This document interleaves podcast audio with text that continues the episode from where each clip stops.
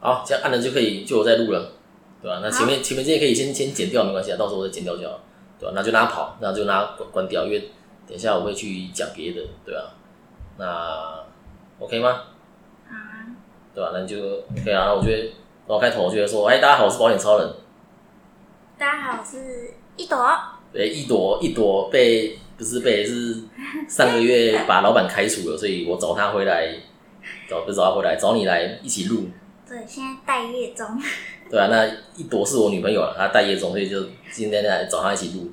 好，那我们就先讲那个好，呃，我我记得我我上个礼拜前几集的时候，我有讲到说，我传给你那个新闻，就是诈保六千五百万那个，嗯其实我前前几集就有讲到了，然后一直一直没有讲。哦，我想说这个主题，我就算是很生活化的，所以我想说这次我有想说找你一起来，所以我就把这个主题留给你看，这样对吧、那我传这个新闻给你的时候，你心里怎么想？看到的时候，你说那个在里那个原住民那个，对对对对对，我在想是不是那个罹患忧郁症比较容易让医生误判？哦，哎、哎、的确的确，因为我觉的得确，因为因为他们都家里的人，就是其他的亲戚，诶，都可以用同样的技巧。对对去这样子骗到医生的话，那是不是他其实就很容易拿到诊断书，对吧？应该是说精神疾病像什么忧郁症这方面，没有一个客观的检查方式啊，就是对啊像你可能你说哦，我发烧，我量体温，我可能你肚子痛，我照 X 光怎么样，我确诊可以那个快筛或 PCR，但是这个精神疾病它的诊断方式是病人讲，然后医生判断，就是有时候病人讲的如果说太夸张的话，也会影响医生的误判不，然对，所以这个例子就有点像这样子。因为我觉得太太扯了，就是家里八个人，嗯，而且如果都是忧郁症的话，说不太过去。对啊，所以那我自己啦，我自己看到这个新闻的时候，我怎么想，你知道吗？嗯，我想说，哇，六六千多万呢！我那时候以为他说他们，我可能是买那种一次金，你知道有那种重大伤病的一次金，这一次一一次经费，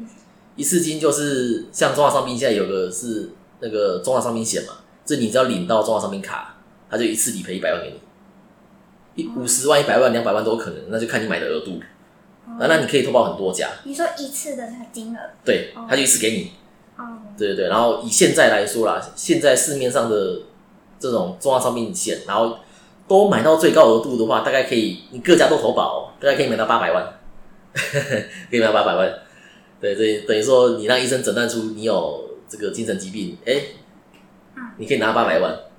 那你看他们家八个人嘛，八八六十四，其实还蛮蛮接近新闻上说的六千五百万，对啊，很扯哎。但是他其实不是，我后来发现不是，他是他是住院。哦，他是住院，他是住院，对，他是，但是他住院的日额可能很高了，可能一天五千六千不晓得，对，哎他有可是你之前不是说过，医生不希望就是病人嗯常住院吗？对，就哎、是没有重要的那个特定，就不希望他们住院啊。没错，你你讲的这个是那个健保实施 DRGS 之后，就是他们要节省节省支出嘛，就实施 DRGS，对，DRGS 就是同病同酬啦，就是我简单讲，就是你今天肚子痛跟肚子很痛，在医院里面给付给医院的健保点数是一样的，所以会导致说医生不想让你住院，为什么？因为我说嗯我收到点数是一样的，我当然就不希望你住院啊，这样最好是门诊就可以让你回家，可是你刚刚说他们炸的都是住都住院，为什么你知道吗？因为当时的时空背景是民国九十多年，九十四、九十五年那个时候，那个时候还没有实施 DRGS，对，哦那个时候还是在大家喜欢买住院日额的的那个时空背景上，嗯，对，所以他就一直拼命住院，拼命住院。那哎、我然是啊被后这样这样被骗好几年，十年，傻眼十年就是他就这样一直请理赔，请理赔，请了十年。然那后最后才发现，最后才发现，然后这边我要顺便打个预防针，因为还蛮多这个你说客户嘛还是朋友，这有些客户也会听我的 podcast 啊。像我刚说那一一次金啊，可以理赔八百万嘛，这各家都投保，然后都保到最高的话是八百万没有错，但是理赔的时间会比较慢，因为通常遇到这种大金额，对，就是保险公司会去，他当然会去调调你病历嘛，看你是不是真的没有在这个投保前没这个疾病，对，他会去查，所以哎，那所以他不会去查你的相关家人的病史，不会查查官家的，哦他只会查你，因为他他会要你签同意书啊，他会要你签个同意书，让保险公司可以去调你的病历。这个同意书上面只有签你的名字，所以他只调得到你的病历。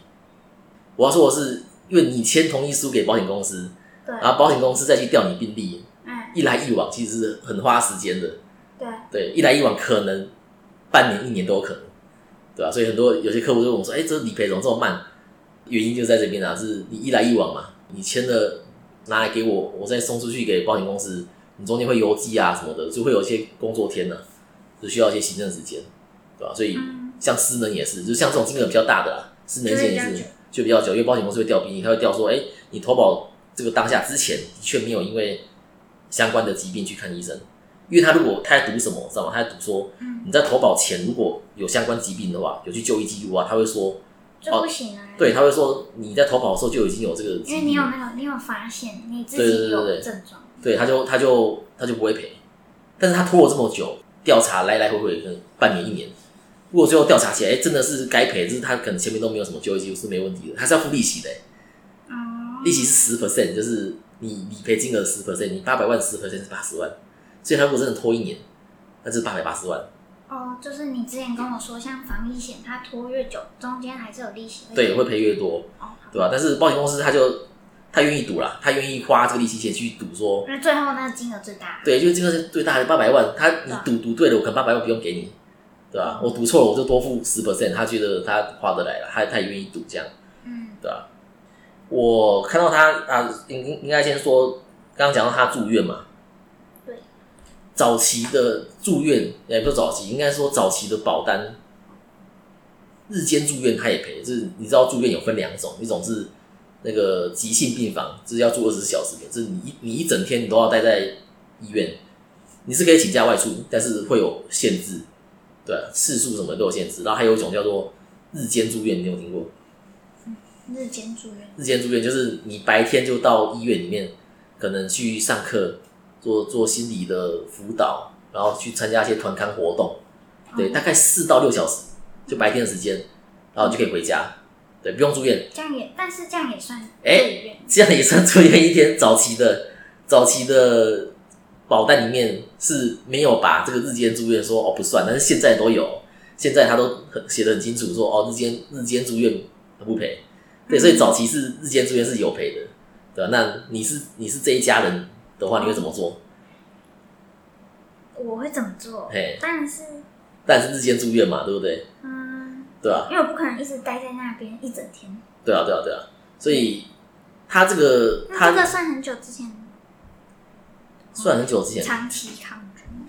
他对吧、民国九十多年的事啦。哦，然后我觉得他的名字可以讲出来，因为有的新闻也有直接写出他的名字，然后判决书上也有写出他的名字，啊，因为我我觉得可以直接讲他的名字，这样我后面再讲会比较方便。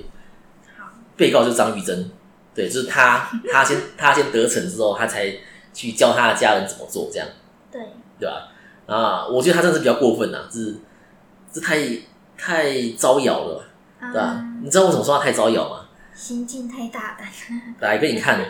他住院，你看他说他呃九十七年的十月，所以你看他当下这个时空背景是健保还没低下去死的，哦对，啊所以是呃应该是说你做越多检查，做越多治疗，那健保也会给付越多点数的时空背景，所以这个时候其实是并不排斥住院的，在这个时候的投保保险也是喜欢规划住院日的嗯，但但现在不是啊，但现在不是了，对吧、现在 DRGS 四之后就比较偏向实质支付的方式。好，我再回到他，你看他说他十月九号看诊嘛，然后十月四号住院，然后一直到十月二十七出院，所以他住了十八天。住十八，这十八天呢，他有十二天都请假外出。看他从十月十二、十三、十四、十五，还可以向医院请假，可以啊，可以啊，可以这样经验。嗯，他只是写说那也太对，二月反正加起来，你住的这十八天，他有十二天都请假外出，然后他都有谁都有他的胞兄啊、兄嫂或是朋友协助向医院请假外出。外出做什么呢？吃麦当劳、洗头发、 帮母亲庆生、喝酒、去鲤鱼潭玩、唱卡拉 OK、探视母亲，然后返家拿取生活用品，返家处理事情的，就是他请假是是这些理由回时去，间规划大师，对啊，就是我是说太太糟了。其实我我我有点觉得奇怪啦，是因为我想说检察官怎么知道他去洗头发？那是他但怎么？是那个应该都是后面有一些他们去找证据吧。应该是当时有纸本，因为我在猜啦，民国九十七年那个时候请假的时候，可能这件因为可能要写个什么假单之类，我在猜，然后可能要写理由嘛。他也许他的理由，他就真的写写洗头发，哦，写去喝酒，他可能他可能就真的这样写。然然后我在猜他那个时候可能也有做电子化，就虽然说有资本要签没有做，但是呃签了之后医院可能有扫描，就做电子化嘛，因为后来病例就都做电子化，所以扫描之后就变电子档，就可以永永久保存。他有那么笨吗？应该不太可能吧。那啊，我知道了，因为他是忧郁，因为他是忧郁，所以他去做这些其实还蛮合理的。没有他装的、啊，不是我的意思是说，因为他的病是那些，嗯，所以他即使住院，但他做的这件事是可以让他的病是好的，哦所以说不定这样就算合理，哦，可以这样带过啊。哦，在当时有可能，因为当时可对能啊不晓医院医院医生都不晓得说他是装的嘛，对啊，所以可能说他真的是，对我我觉得洗头发可能还好啦，因为你医院里面可能真的有时候不好不洗。方便。喝酒去鲤鱼潭游玩，我这个真的觉得有点过分。然后呢，有哎点这样，有点那个浪费医疗资源对，所以我怎么说他太招摇，你知道吗？给有需要的人。嗯，太招摇，就是因为他后来有一次，看他后面又有写，他这边其实很长，那他写说有住院的时候有连续两周有用外不明人士来找这个张玉珍，嗯就是影响病房的环境，所以医生就觉得说这样不行，就去跟他讲说你你不能在医院去解决私人纠纷，所以我在猜他们可能有吵架，然后就建议他出院，然后结果这个张玉珍他就看他写下跪要求医师再给他一次机会，并表示小孩还小，自己又没有工作能力，然后没有经济能力养小孩，如果出院未来不晓得如何生活，表示说他住院不是为了治疗嘛，就是他当时他就是为了去领这个领这个保险金，可是我觉得他只是那个让医生觉得，就是透过他的弱点吧。对啊，然后看，然后医医生医生说不要，然后他又他又那个他又去那个用额头去撞墙壁，然后又又向那个医生磕头道歉。但是我觉得这个医生很棒，这个蔡医生很棒，他就还是坚持要要他出院，对吧、哦所以你看哦，他呃八月五号办出院，对不对？他的九，他看他九月二十八又改往其他医院，然后继续看医生，就又想要继续住院，对吧、啊而且这种日间病房一住进去会住很久的。看他第一次，我不知道是不是第一次啊，他九十七年十一月十三入住嘛，日间病房住到什么时候？你看他住到九十九年四月，所以他住了大概一年半左右，一年半大概你一年三百六十五天，然后加再加一百八十天，大概五百四十多天。嗯对吧如果他住院一天可以赔五六千块呢，对呀、所以是一个很很可观的数字，对吧、但我是觉得说太太那个了，就是太过分了，对太过分了。对吧、而且他又去教其他人，对吧、就是又就又去教他女儿怎么做，就教他女儿怎么说这样子。而且他这这八个人就这样嘛，虽然说是一家人啊，但是他们的关系有的可能是说，哎、这个兄嫂啊，还是弟妹什么的，对，就是他们好像也会有一些债务的纠纷，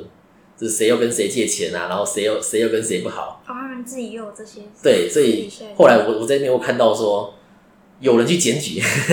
有人去检举，嗯对，这八个人在那边就是 A 肯定检举 B，对，所以事情才最后就这样不要扛这样，对啊，哎，那什么情况下那个保险公司才会觉得，哎，怪怪的，什么情才况下才会真的去？像这样啊，就太太频繁啦、或者是金额太大。像像我我前几集有讲那个割包皮嘛，割包皮就是对啊，割包皮最近的割包皮真的变得比较频繁，后来就台北就有有医生被抓，对吧、哦他就是金额比别人多，然后数量也比也比别人多，对吧、但这个全台都有啦，对吧、但是因为台北那个医生就是就是量跟金额都比别人大，所以他就先被抓了。嗯，对吧、就跟之前的那个核心妇产科一样，就是他不是也是产妇赔了很多钱，然后也是这个假贺道修德哦，这个产妇发现这样可以赔到钱，然后就去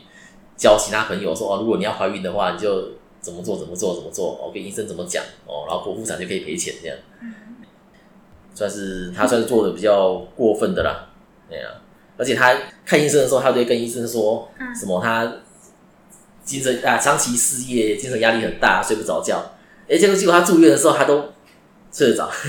大家睡得着。而且他一开始他我我看他他可能是不晓得可以日间住院，就他一开始他都真的是住二十四小时那种。然后哦，他后来发现说，哎、日间住院也可以赔的时候，他之后的每一次住院，大概一住进去过个两三天，他就开始跟医生要求说，哎，我要我要转日间住院，因为这样我就只要在医院待四到六小时，我就算住院一天，我就可以赔了，我就不用这边待二十四小时，还要请假什么的。然后所以他我看他到后面，他后来就是一住进去哦可，是他赔的跟那个你整天做的那个是一样哦，一样，对啊，所以嗯，早期的啊，现在没有，现在没有，我就觉得说，哎呀，这个算是太太贪心了啦，然后人际关系也没有处理好，嗯所以就对啊，就后来就被就被检举嘛什么的，对吧、就被就被抓了这样。好，他做这些事情，如果跟你讲，就像你新闻看到的，哎、他无罪，对啊，为什么为什 么啊？他无罪，很好奇，你也你也很好奇为什么，对不对？其实他最后有写，哦，还有写他是写说要件不符，因为他是他是那个诈欺嘛，就是检察官是起诉他诈欺，那然后但是法院就觉得说要件不符啦，就是不符合诈欺的条件。可是他有成功炸到的，有啊有啊有啊有啊有对啊，啊那但法院可能就不认为啊，呃，应该是说法院还可能认为说，就是他讲要件不符啦，就是你要符合诈欺，可能要几个条件，他可能没有说全部都符合。那我想讲这个是没有违反人性什么之类，也我许 也吧不，知道。对啊，但是这个判决刚出来的时候，就网络上很多老师就是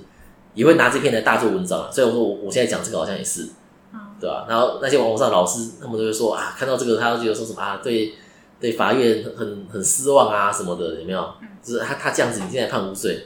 但是我我觉得太你你太快下定论了嘛，因为这个是一审，你知道吗？因为他可以上诉嘛，哦，上诉就可以到二审，嗯啊，那二审如果你还是不服，你还可以三审啊，对吧、因为这个才现在才才一审而已啊，这这是这是你为什么要讲的？好像说这个事情是已经确定的，然后在那边大做文章，对吧、啊我就觉得不太好了，不太好了，对吧、像那个张国伟也是嘛，张国伟他不是二，张国伟到二审哦，他一审是判张国伟赢，对啊吧、那大家就很就问张国伟说：“哎、你拿到遗产是什么感想？”他根本没拿到，因为他哥哥又又上诉，然后二审二审也刚判下来，他又是张国伟赢，对吧、那你猜他哥哥会不会又在上诉嗯？可以，但是他会不会我不晓得啦，但我觉得应该会啦。所以他如果又上诉呢，到到三审，那到三审就是最后一审，到三审判下去之后才真的是确定说，哎、这件事情就是这样，就不能再上诉了，对吧、所以这个才到一审，对吧、那张国伟那个也张国伟的遗产也只到二审而已，都还没确定。所以我觉得说，这那些网上老师拿这个来做文章，然后说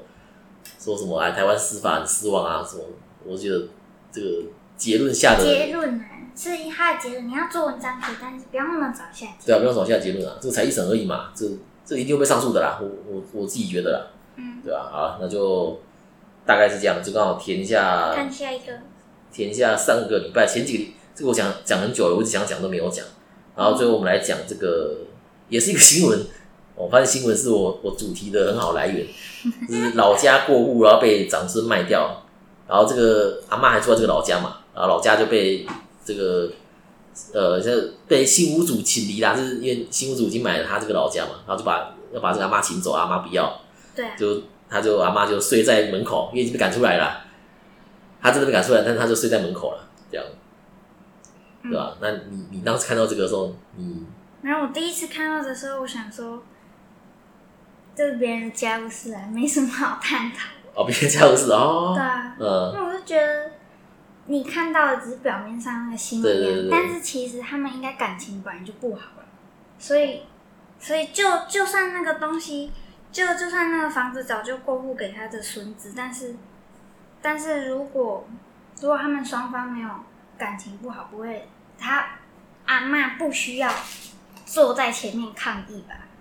没有他感情不好的话，那房子就不会过户了。不是啊，啊，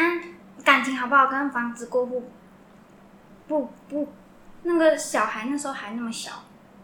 小孩那么没有他，他是在他很久之前过户给他的，他不是最近才过户的。哦，对啊，嗯，嗯但是他是写说写说长孙把他卖掉，所以他是应该是可以起码二十岁嘛，是到了可以自己做买卖的年纪，是没错啊，但是，但是他阿嬷感觉就是他想要告诉大家，哎、你们评评理，你们看我我家人这样对我，嗯嗯，但他也不能怎么样啊，他只是想抱，他只是很不抱抱不平吧。我自己觉得嗯，对啊，所以所以我看这个阿嬷后来也有也有提诉讼啊了，就是她想要把这个赠与撤销，但是也被驳回。对就啊是就是，我觉得他，因为他女儿还是他的孙子，不是也有说什么，他们也没有不想养他啊、嗯他们就说阿嬷很固执啊什么的。嗯，但是我就觉得，就是他们讲起来就很无奈，但他们就没有达成共识，所以才会闹成这样。哦，那那如果是阿嬷的话，那是不是因为阿嬷还活着嘛？那你为什么你在你还活着的时候就把房子过户？那是不是不要过户给给子孙就没事了？所以所以才会有那个啊，信托啊，啊，信托，不嗯，是有那个嘛，财产信托。啊，对对对，只是阿妈那时候不懂吧？对啊嗯，也许吧，对啊，以以前的人不太会那个。对啊，对啊。所以我看到这个的时候，我是想说，哎、如果我今天用，因为他他们就是想要做做这个遗产的传承嘛，因为他说阿妈对啊八十岁了，对啊，对啊，我不知道他孙孙子怎么跟他讲，我在猜啦，孙子应该跟他讲说，你现在先先过户给他，是不是可以不用缴什么遗产税？这样就骗骗阿妈了，对啊，骗阿妈说你先过户给我，可以少缴一点税之类的，啊，我在猜啦。但是我在想说，如果我今天我一样要把钱，因为你你最终的确是要把钱给你的子孙啊，总有一天一定会嘛。那我我们如果用别的方式呢，就是不要用这种直接过户的方式，就我刚刚说的那个嘛，信托啊，或是如果用用保单呢，用用保险呢，会不会好一点？所以用保险也可以哦、用保险也可以，对它啊，跟那个委，它跟那个财产信托、委托银行那个不一样，呃，不太一样，不太一样，。对对对，啊，保险那个保单的名字叫什么？就是它的产名称叫什么？就是寿险，其就是寿险其实储蓄险就是寿险，对，只是变化出了很多不同不同的类型，有的可能是保额比较高，对，要有的可能是保本比较快之类的，就会有各种不同的变化。但是其实它就是寿险，寿险是赔偿物金。对，那如果我今天用用寿险来规划呢，我觉得好处是这样的，啊是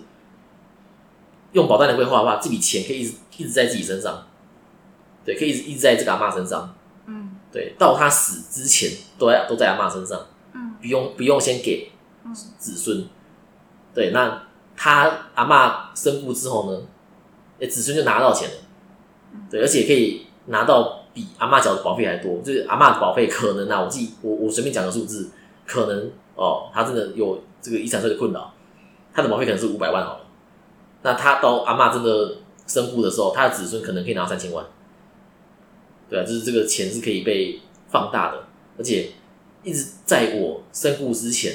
这个钱都在我身上，嗯，对，啊受益人也可以随时去变更。我我觉得这样会比较好啦，就是对长辈来说啊，就不用到说啊，我还没死，对我还没挂，我就先把财产过户过去，因为你应该也听过这种例子，就是家人可能子女啊，可能哎、三个子女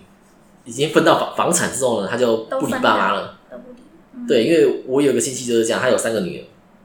然后爸爸妈妈算是很会很会赚钱的，然后他帮这三个女儿各留一间房子，然后这三个女儿就只有最小的女儿会比较照顾他们，哦，然后大女儿跟二女儿就都去外县市工作了，对，拿到房子之后就也很少回家，对，也很少回家，对吧、那如果我今天换个方式呢？对，我如果换成用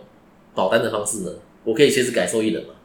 如果我我这样，我三个女儿哦，我知道我小女儿对我比较好，那我是不是可以指定说我给小女儿多一点？还有这样可以啊，他可以指定的、他可以我知道写写趴数嘛，哦，小女儿可能五十趴，哦大女儿、二女儿对我不好，那我就二十五趴、二十五趴。对吧，那大女儿跟二女儿知道这件事情之后，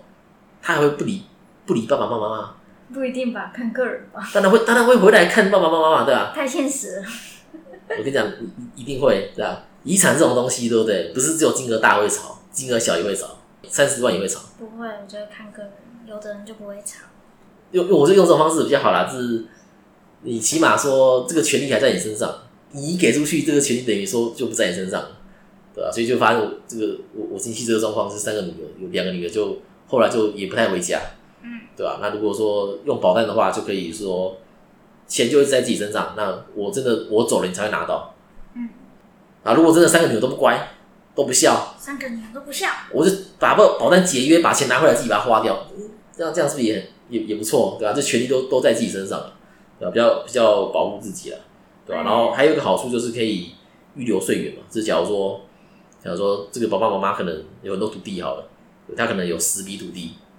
可能爸爸妈妈身故之后，诶，子女要来继承，可能啊，我随便讲啊，是遗产税啊。假如说这十笔土地要缴两千万的遗产税哦，你才能够把这个土地拿回来。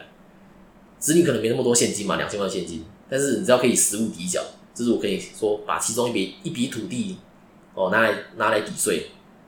对，那我我这十笔土地里面可能刚好有一笔的价值刚好是两千万，啊，我就想说，哎、那刚好嘛，我就把这个土地拿去抵，对，那我就可以取完税之后呢，我就可以取得另外九笔土地，嗯对不？对？但是呢，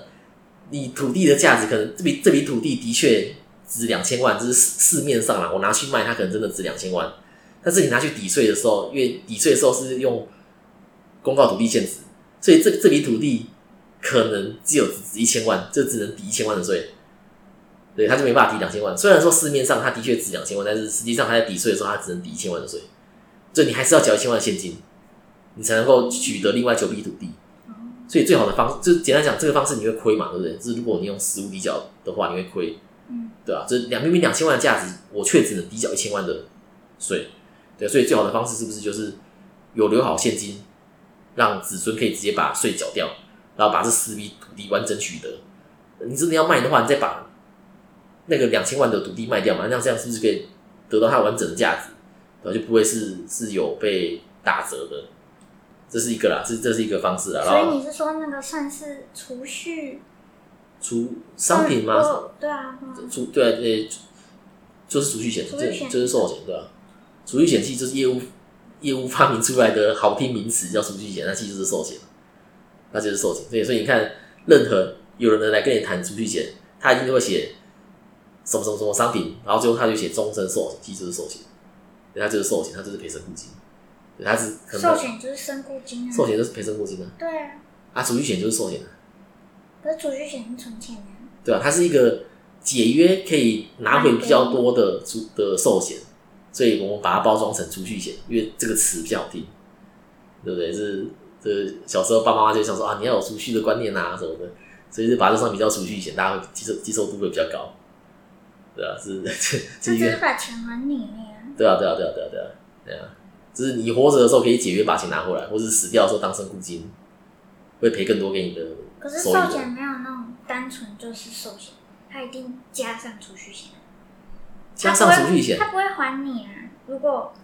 我的意思说，我缴出去的寿险，嗯，我我如果是缴十年或是二十年，它也不会还你啊。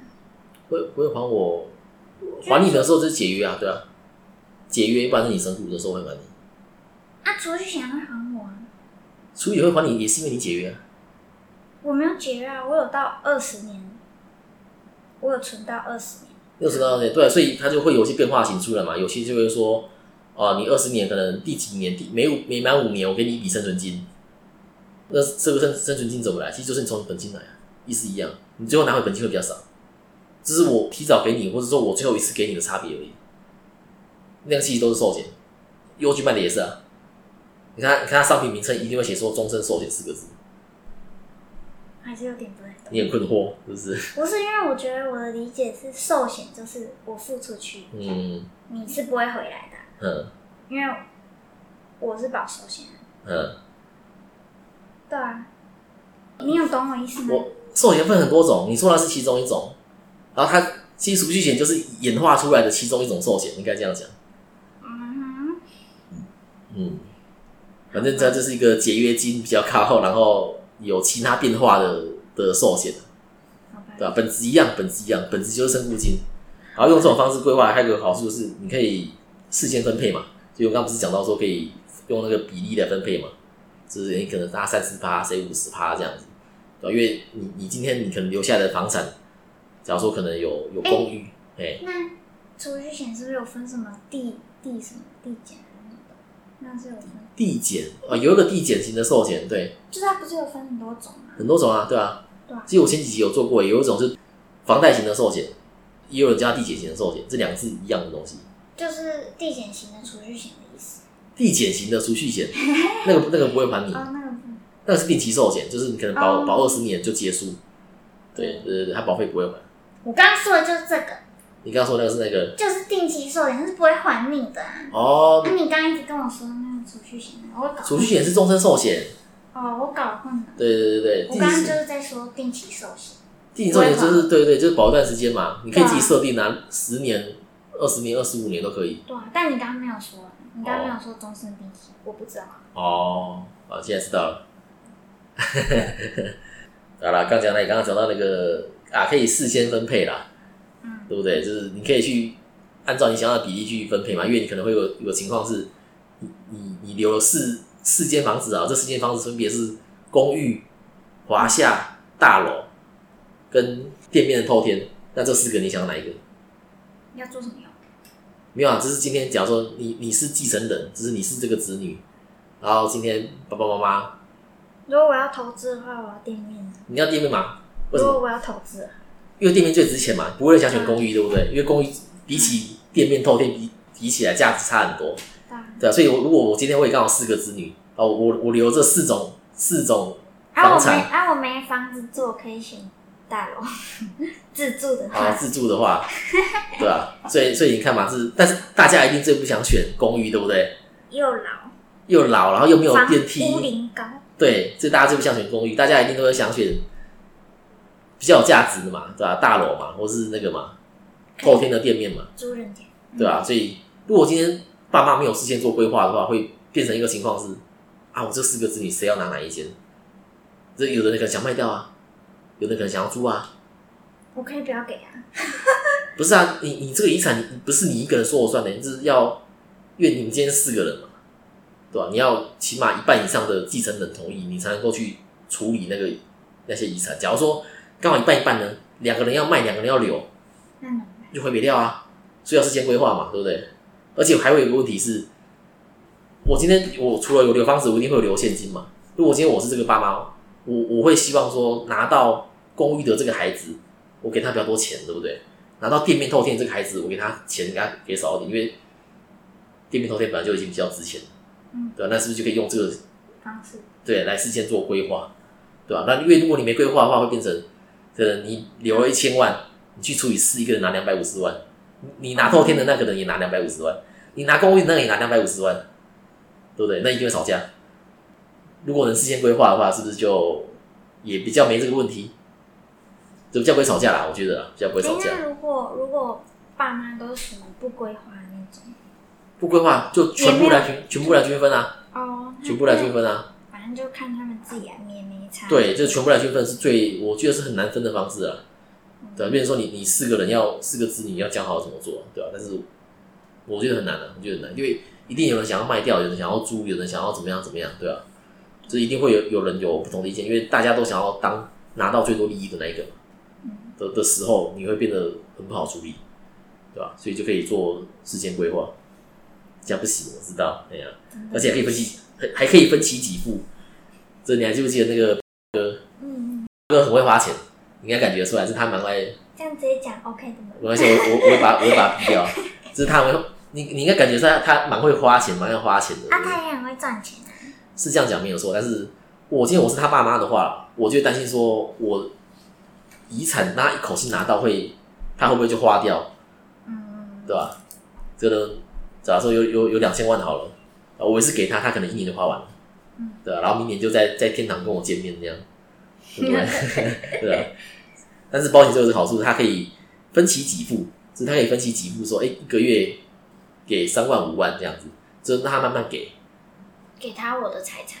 对，就是用保单来规划。这我这个保单可能价值可能两两千万，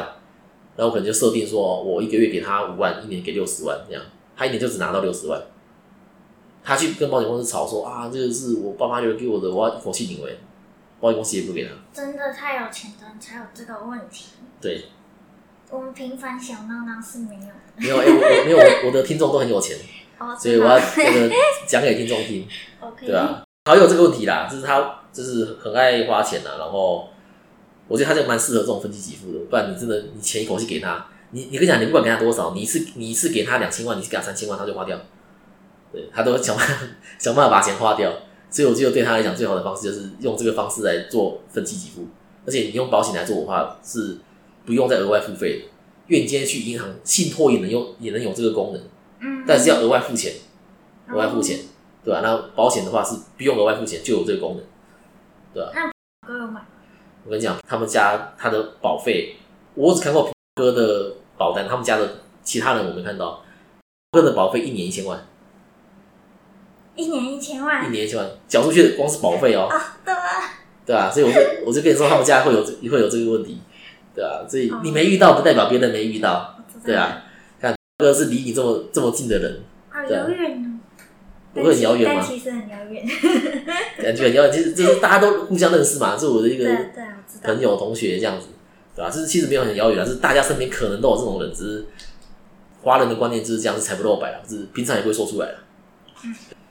那就大概是这样子，对对吧、啊。哎呀、没有，我自己是觉得那个阿嬷不用这么悲观啊。对哦，啊，嗯，对啊，因为那个是事实。他如果他如果把那个什么，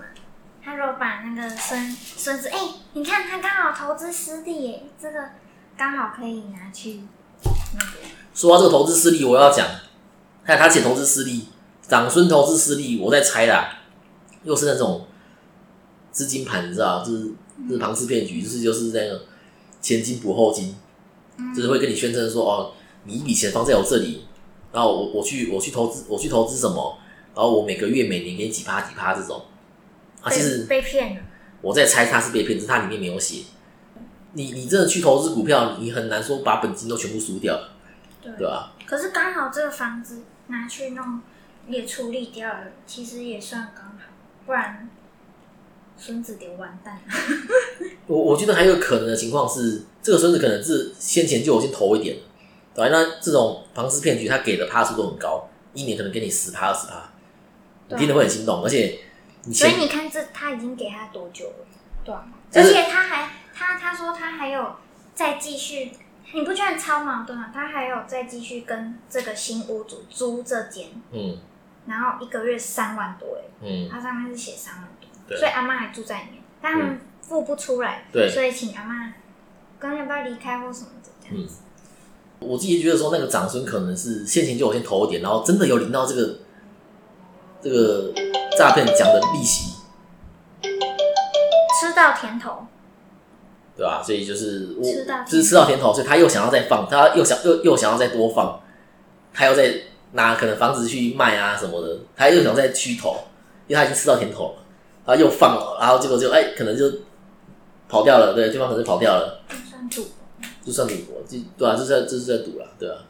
对啊。就我前前几集有讲这个啦，就是这种没有人监督的投资，我觉得很危险啊，很危险，对吧、好像很多人都遇过，很多啊，我我昨天才听到一个同事说，他有个客户也是这样，他说被骗了二十几次。我说二十几次，他说对二十几次，我说、啊、他都没有觉得很奇怪吗？嗯就是，但是他就是很很贪心呐、可是他好像在赌说，搞不好有哪一次是真的，结果殊不知二十次都是假的，就是你在电视上看到那些什么诈骗啊那些新闻，他都有参与过，对啊，那个经验丰富，被骗的经验丰富，所以。嗯有那么多钱可以变，哎、对，我也这样问他，我说哦，那那这个这个阿姨很有钱哦，她好像也是有有继承的一些遗产啊，所以就很有钱，但是就是有些人就留不住嘛，对吧、就是他拿到他，因为他没有管理过这么多钱的时候，他会他想办法花掉，就跟有些人中乐透一样，就很多人不是说乐透中了之后，可能过个几年之后，他还是又又去工作了，对吧、虽然说他可能中乐透的钱已经花完了。过过他下半辈子了，但是因为他没管理过这么多钱，所以收到当下他还是把它花掉。好，哎、那今天就差不多到这边哦，这次应该是录了最久的一次嗯。好，那就跟大家说拜拜。拜拜。